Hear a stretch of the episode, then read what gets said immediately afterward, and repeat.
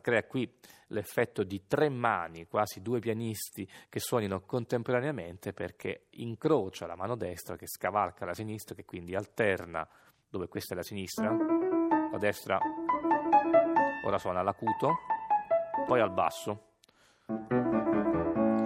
il fatto di avere tre registi che si ascoltano in maniera quasi continuativa dà l'idea appunto di più persone che stiano suonando e questo è un effetto che Mozart fa quando vuole stupire l'ascoltatore che naturalmente ha mutuato dalla scrittura clavicembalistica e da quella di Domenico Scarlatti in particolare.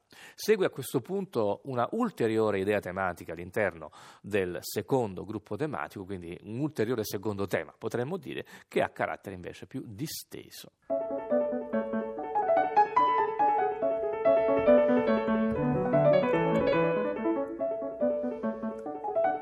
Questo anche si ripete due volte con l'alternanza di piano e forte.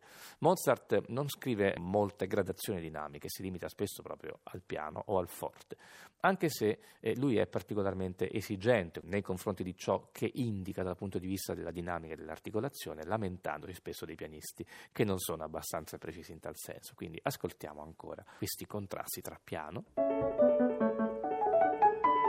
e forte. Ancora piano. E forte.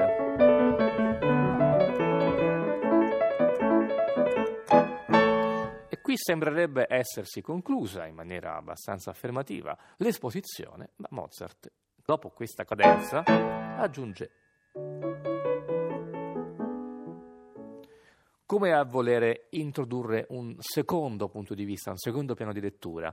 Insomma, non era proprio forse Mozart convintissimo di questo, forse stava semplicemente prendendo in giro una convenzione e quindi aggiunge questo commento all'atere.